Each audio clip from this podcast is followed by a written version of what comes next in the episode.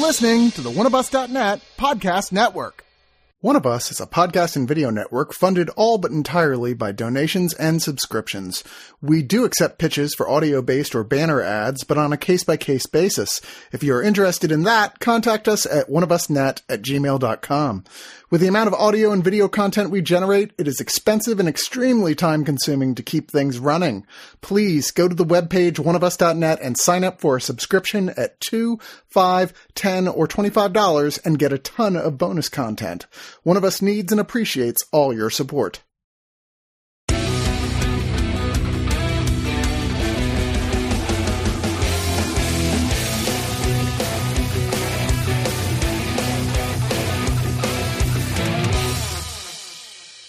Hello, this is Bradley Martin with the Screener Squad. We're going HBO Max, Euphoria, Season 2. Is everybody happy? Is everybody sad? Is everybody still searching for something that can make them happy but won't destroy them personally? Love and other drugs? you know, I gotta say, my favorite thing about Bradley's intros is that they sound like the best smooth jazz episode on any radio station. You're listening to the After Hours. This is Bradley Martin with Euphoria. this is love and other drugs. Bradley. Love and other drugs. It's a Gyllenhaal uh, Hathaway underappreciated project from a long time ago. so Euphoria season two, though, produced by Zendaya. Zendaya. Zendaya, thank you. Zendaya, producer. Sam Levinson, the creator. Oh, I have some words to say about him. Right. Uh, he's certainly a buzz on the Twitter and other social medias for all you kids out there. We'll be talking about this together, though. There's three of us. With me, the height of excellence, Shaq is with us. Hi, hello. And you might even say this gentleman is the Lexi of oneofus.com. TC is with us. Hey, I'll take that. I was going to give you like a, hey, let's do this, but uh, Lexi. Lexi is my favorite character this season. So actually, she was my favorite character in season one as well because I had never watched this show. So when I signed up for season two, because for some reason there wasn't a flood of people who wanted to jump on this, it was just you two, and I was like, I'm not going to leave my boys hanging. I'll jump in on this. I'll just have to watch season one as well. And Oh, so, so you did. Bo- so you did both. Yep, I watched season one. I watched the two short films in the middle, and then straight into season two. And it basically felt like one full season to me. And yeah, so I'll be the Lexi of the group. Yeah, I'm cool with that. Very good. Oh, Shaq, thank you so much for getting us started with a synopsis. Yes. So, uh, with what happens in this season, the main things to focus on are that Rue has completely relapsed into her addiction, and she's like she's met this new guy Elliot at a party who feeds into this drug addiction, and it causes very massive strains in her relationships with her parent, with her like with her mom, her friends, her girlfriend Jules, played by uh, Hunter Schafer. That's one plotline number one. Plotline number two is Cassie, played by Sydney Sweeney, getting into a relationship with her friend, Psycho! Oh man, the journey of Cassie getting involved with her best friend's ex, Nate, the fucking psychopath from Yeah, last that's season. just to be clear, that's the psycho here. Nate is evil. My God. He's- Nate is the goddamn devil. He's not he's not Joffrey evil here, right? He's not Gus Fring evil here. He's Ramsay from Game of Thrones evil here. This dude is messed up, and I feel no sympathy for him at any point in this series. he went just he went from zero to Joffrey for me in like two episodes of season one, and just continued down the path. Yeah. things happen which we might we may or may not touch on because here's the thing: this season is what six, seven, no, eight episodes. So much happens and so little happens at the same time. But the Nate Cassie storyline is definitely one of the big plots of the season for sure. The thing about this show is that it's essentially a high school show and not a high school show at the same time. Like plot A and plot B are so far removed from each other, especially anything that had to do with Rue was so beyond the high school bullshit that the other characters are going through. hmm She does have my favorite episode of the season when she's doing kind of like a run Lola run. Oh I want God. drugs, but also I don't want to go to rehab mm-hmm. type of situation. That was my favorite episode of That this. opening, it's like a 10 minute opener of her just blowing up at the house, at her mom, at her sister, various others. And it's just, listen, she just give her the Emmy, just give her the Golden Globe, just watch this. It's a stunning performance from her. It's spectacularly filmed, like much of the show is. But that episode in particular, there's only one line of internal narrative where she says, Please God, don't let me die. And that's unique to the rest of this series, which she narrates constantly. Tense. genuinely like I norm I don't I've usually mixed feelings about like the whole narr like using narration as a like a storytelling device because mm-hmm. obviously we've seen a lot of times where it can go wrong and a lot of times where it can go right. But with Rue, essentially alter like I wouldn't say altering, but like because we're so exclusively in her headspace, there's times where they use that to great effect. Because there's an episode when they go briefly to Jules because they had just had Yes. like a big explosion, Mhm. and they're like, you know, I don't want to fucking talk about Jules, so just cut that whole storyline out of this episode. just go to the next thing. She's a very unreliable narrator, and not that this is a show that warrants predictions, but there's a part of me that feels like the narration we're hearing is omniscient, looking at the past, and I think we're listening to Rue from death, and in a very American Beauty type way of reflecting on her whole life, possibly. Okay. Okay. Now that is a fan theory. No spoilers in this review per se. Correct. No spoilers there. That's just me off the top of my head there. Now something uh, a little disappointed about this season. Barbie Ferreira, who became a influencer, I guess you could say, a fanfic sensation, as the character Kat Hernandez, not in this season at all. She had a bit of drama with dating a good guy for her, but not really wanting to date him at all. That's actually very uh, Ethan, my, my boy Ethan was so innocent. Dude, of these characters, and now I'm quite removed from high school at this point by a couple decades, I could relate to him and Lexi the most when I reflect back at my high school life, early college life. The two characters that I could see myself in were poor Ethan and, and poor Lexi.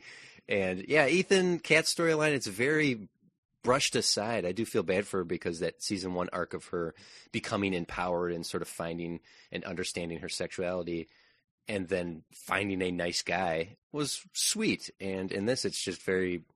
I don't know. Does she piss off Sam Levinson? Because that's what it feels like.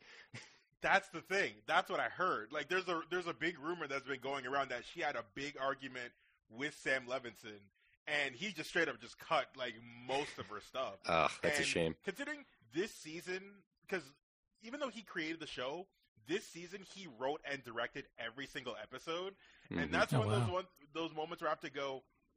You need a writers' room for this because so much of this stuff feels like you're doing, you're trying to do too much for the sake of just like being shocking or different or whatnot. Like I think back to like Mr. Robot. I don't know if you guys have seen it, but season two, uh, Sam Esmail, he he either wrote or directed every episode, and it showed that there was too much creative freedom because he was doing too much stuff that didn't advance the story in any way. It was cool looking, but it didn't do much in terms of actual progression, and it left people cold.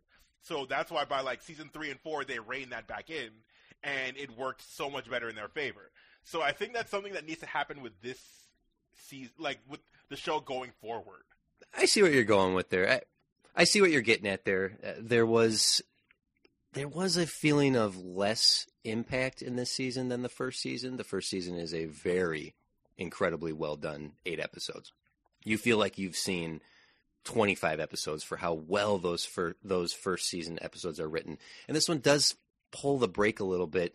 Not that it's bad. I still think this show is spectacular. It's very well, very, very well done. But I see what you're saying about that missing voice. That when it's one singular voice, one singular vision, that can make or break a show a little bit. And Yeah. yeah, Now, I complain about season one that season two kind of corrects, or maybe it just makes things worse. Uh, where are the parents at? We actually get Oh. to see a lot more parents this season, and they're kind of they're kind of over their heads, don't know what to do, or and it's in an honest way. Um, hmm one child throws up all over the place at a party in a very inconvenient time, and the parent is just covering her eyes, rubbing her temples, all like, "Holy, what the." F- Come on, kid! And I, I say I can relate I to can that. relate to Ethan and Lexi the most, but I think Susie, Lexi and Cassie's mom, might be my favorite character. Oh Yeah, she yeah. was amazing, especially in like the last couple episodes. The big like play that happens. Mhm. She is just living for everything that's just happening on stage. She's just having a blast. But I do feel bad for the parents. They are trying their damnedest.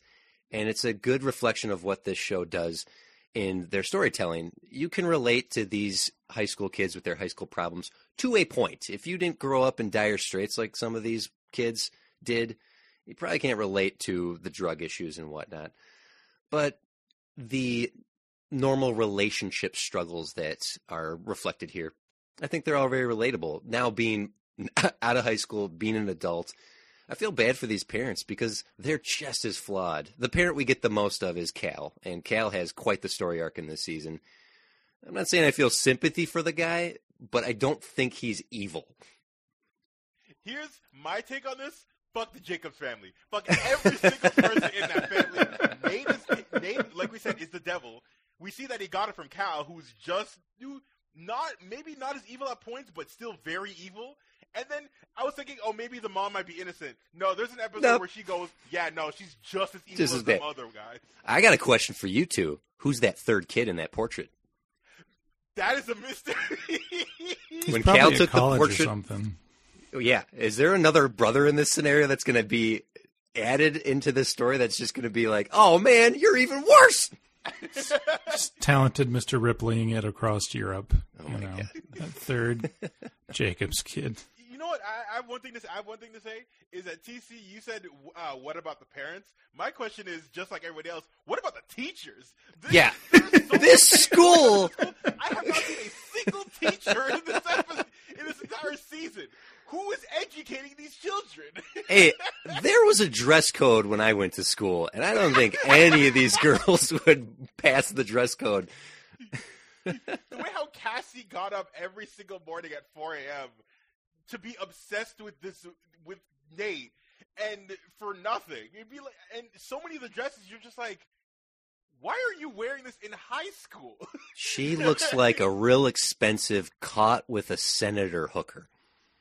Oh. Although I do gotta say, Sydney Sweeney, as much as I roast her character's arc, her character arc throughout this entire season, because this this season for her can just be summed up as she's going down bad. She goes through the goddamn ringer in this season, but like she's doing her damnedest, and it works for the most part. It's near the I think the last episode when they try and make her a semi villain type thing. I think that stuff doesn't work. But I don't know if that's because of the writing or I don't think it's because of her as much as yeah the writing.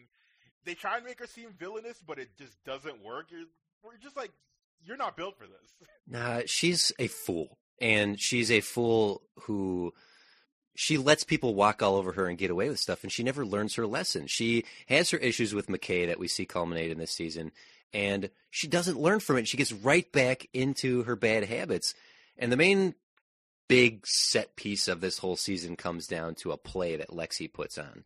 And it's a reflection of Lexi's life, how she has observed it. Because if you remember in season one, she is very much in the background. She is an observer through most of season one. Although the reason she's my favorite character is her Bob Ross costume from season one, where she's like the backup interrogating the. I'm like, Lexi, I love you.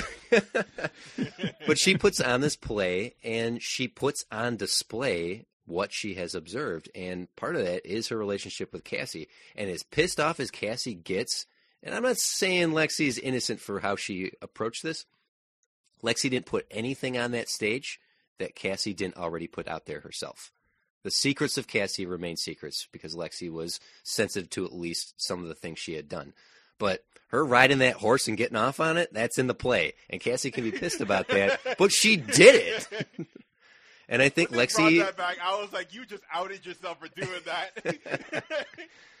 What's so bizarre is Cassie, the character is played by Sydney Sweeney. She's like times a hundred in extremities of what Cassie, the character in the play, Lexi created was. Like nowhere near as crazy and bizarre and dangerous. And Lexi even says, "Pull it back." She Yeah. even says, "Pull it back. It's not funny. Yeah, pull it back. You're an actor. Stop crying. Just take the note and move on." Also, one person I, I know I forgot to mention about in the description, but like Fezco. Man, Fezco, Yep. Fezco's my guy. Like, I want nothing bad. To, I want nothing bad to happen to that man, especially him and Lexi, because they ha- have like a little bit of a bond that becomes sort of like a romance. But it's like, Mhm. out of all the cynical, dark things that are happening in the show, their relationship is like the most pure thing. And every time I'm just like, I just want y'all to hold hands and just like watch movies together and stuff. Like, it's genuinely adorable. Like, they Yeah, have Fez, really come- good chemistry together. Fez, come into Lexi's life. Do not bring her into your life. Man, and as it being him, as a result of him being a drug dealer, some violent shit happens, and whew, Jeez. Yeah. Oh yeah, Fezco's like the narcotic Daniel Plainview with his partner G.H. Ashtray. Oh my God. Ashtray, what a little backstory? psychopath. I love their backstory episode. Yes, this this season had two really great backstory episodes. I think the Cal episode is very spectacularly done, and Fezco and ultimately Ash's backstory episode is really great too. It's they work as short films, and you come to understand these characters every time you tap more into who they are. And I really appreciated that the season remained consistent in starting an episode off, and Rue basically tells you, "Here's who this episode's about." Proceed. Man, she has a beautiful voice for narration as well. Mhm. Uh, I guess the final thing I wanted to touch on what was so powerful about season one, and I had my mother in law actually watch a couple of choice episodes, not the whole thing with me, because she used to work in a clinic. And uh, the two specials, the one particularly between uh, Zendaya and Colman Domingo at a diner, she said was the Incredible. most powerful, important episode of television she's ever seen. Absolutely incredible. It's not put in with the seasons on HBO Max. You have to find it independently of it, but absolutely. I watched that episode last night because I didn't know it existed until last night, and It's, wow. yeah, sort of like a prelude to season two. Yeah, that's a good way of putting it. Now, does anything realistic still hit for you guys by season two, or has this just gone completely off the rails? Where's your scaling on that? Um, well, so, I think it's not as much the realism. Like, I'm still, if anything, I'm still very interested in what happens. But there are some very important plot things that they just left completely unopened, like that they don't even like think of addressing at the end, like the in the finale. So, like, something happens with Rue, and she gets involved with this uh, drug dealer. I believe her name's Laurie. Like the character's name is Laurie. I don't remember who plays her. She's But- got the calmest voice you've ever heard. Hey, Rue. she does. it looks like you're It's very chilling. Would you like She's some morphine? Legitimately, just terrifying and how just nonchalant about how she is because Rue fucks up bad and she escapes a very dangerous thing, but they don't ever come back to that because there's something that happened from that that's very outstanding. That like. Yeah. Basically ends off and just like, hey, things things might be okay and da da da da da da but they don't explain this other plot line, and you're like, um, yeah, that kind of has to come back around next season. So I'm still very invested. I still like, I still very much like the show in spite of a lot of the flaws that's shown itself this season. one thing, one thing I have to also briefly mention: Dominic Fike, uh, Elliot. That song that played in the finale. Oh my needs to be, like, God. five fucking minutes. Cut away, my God, man! I the They didn't even might as well finish it. "Yo, check me out on Spotify. I love it. Six minute song. He's like, I'm still working on it. Shut up. Yeah. this is that shit is done. He's got three verses. So, Bradley, to answer your question about the reality and the realism of this show, I do think this sort of shifted itself a little bit more into melodrama. It already was a melodramatic show, not in a soap opera, primetime soap kind of way. It has a lot of impact. It still is touching on some really dark, deep, relatable themes. And this season just reinforces a lot of what we saw important in the first season, th- mostly through Rue and her relationships as she deals with her drug abuse and whatnot. And I think when they're really leaning into that element of the storytelling, talking about addiction and talking about dependency, not just through but through everybody, when they really hammer that theme, they crush it every time. Because this is a show about seeking happiness, seeking euphoria.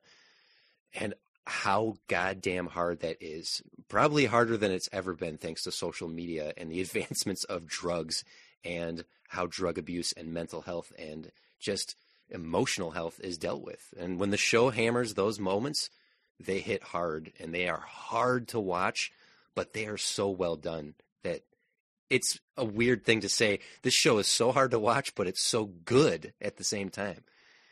Excellent. Uh, carry that into your final thoughts, your final scoring there. Well, in Sam Levinson's own words, the trajectory of the season has always been how does Rue find hope? And Lexi's play allowed her to look back at her life without a level of judgment that she's normally had when thinking about her past. We saw that a lot in season one, and we touched on in season two. Much like we look at Rue as an audience, we can see the goodness in her. And this show is about love and friendship and about when you're younger, everything just feels so damn permanent. But as you get older, everyone drifts away. And if you're lucky, you have one or two friends that are more than that, that are your family. And Rue and Lexi are the two friends who lost their dads and they realize how much they mean to each other. A deep friendship like that is necessary to survive life, whether you're on drugs or not. This show is dark and upsetting, and it's not sexy. I think people could mistake this as a sexy show. You guys can correct me if you're wrong, but any point where it feels like it's supposed to be sexy is it's upsetting because these are children and they have no sense of reality outside their tiny little worldview. It's produced, written, acted, scored, edited incredibly well, and this show, uh, this show is not fun to watch. Like it'll lift you up, but it crushes it every time. It's goddamn good storytelling. And I can sit here and tell you how it makes me never want to have children and it makes me reflect on the kids I grew up with that struggled. but I can also say how darkly funny it is at time, balancing the drama and the lever and the lever and the levity expertly. If you're listening to this, you've probably already watched the show. If you're trying to find a way to tell someone to watch the show, tell them this. It's Requiem for a Dream meets Mean Girls. that will tell them everything they need to know. And as hard as it is to watch sometimes, this show is amazing. And I'm giving season one and two a nine out of 10 stacks of therapy pancakes. Very nice. Shaq, your final thoughts.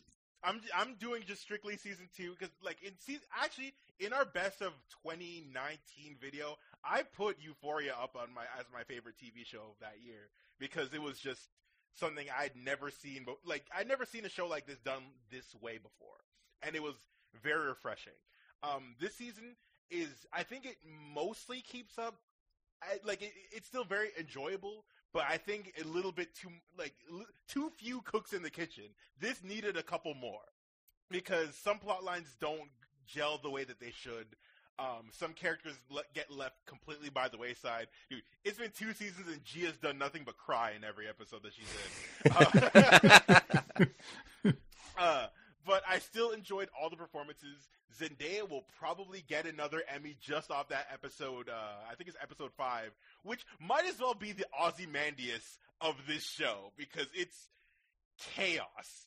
Uh, if there's anything that like if you want to show somebody how crazy the show is, just show them that episode. Because even without the context of like everything coming behind it, you can just see this episode of just like, oh, this this girl's in crisis. Yeah, no, I still highly enjoy the show. All the performances are fantastic. Um, even Nate, evil fucking Nate, like uh. Jacob Elordi must be the nicest dude in the world to play the character this despicable.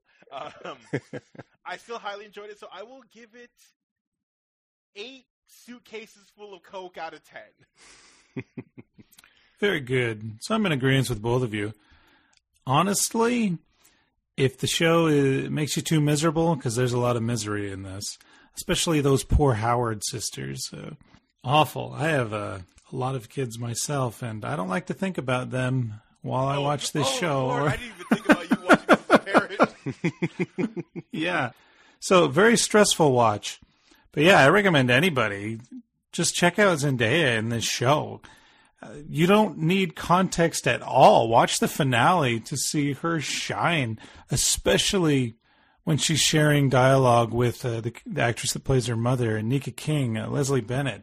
Oh my gosh, such powerhouse performances. and none of it comes across as silly or melodramatic.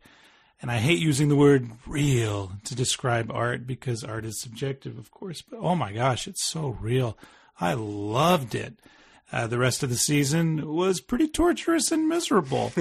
I, I'm shocked that Rue, the drugged out character who at the end of season one, we find out kind of wants to die doing a bender or whatever you crazy kids call your drugged out weekends, is my favorite character to watch because it's so miserable, but it's incredible acting. She's going to get an EGOT, I think, eventually.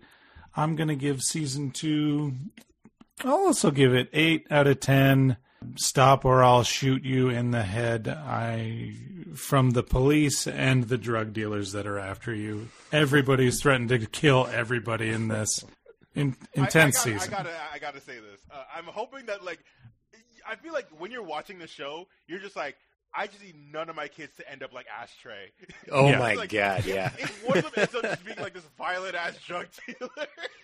Psychopath. He's mini me. You know, and like in a comedic sense in Austin Powers, mini me is always just like running over and trying to murder Scott. That, but serious. Bro's like, Not what do you funny. He's just like, what? do you- like he's like age seven and already knows how to use like a fucking M16. You're like, yo, what are you doing, bro? Why do you even have that?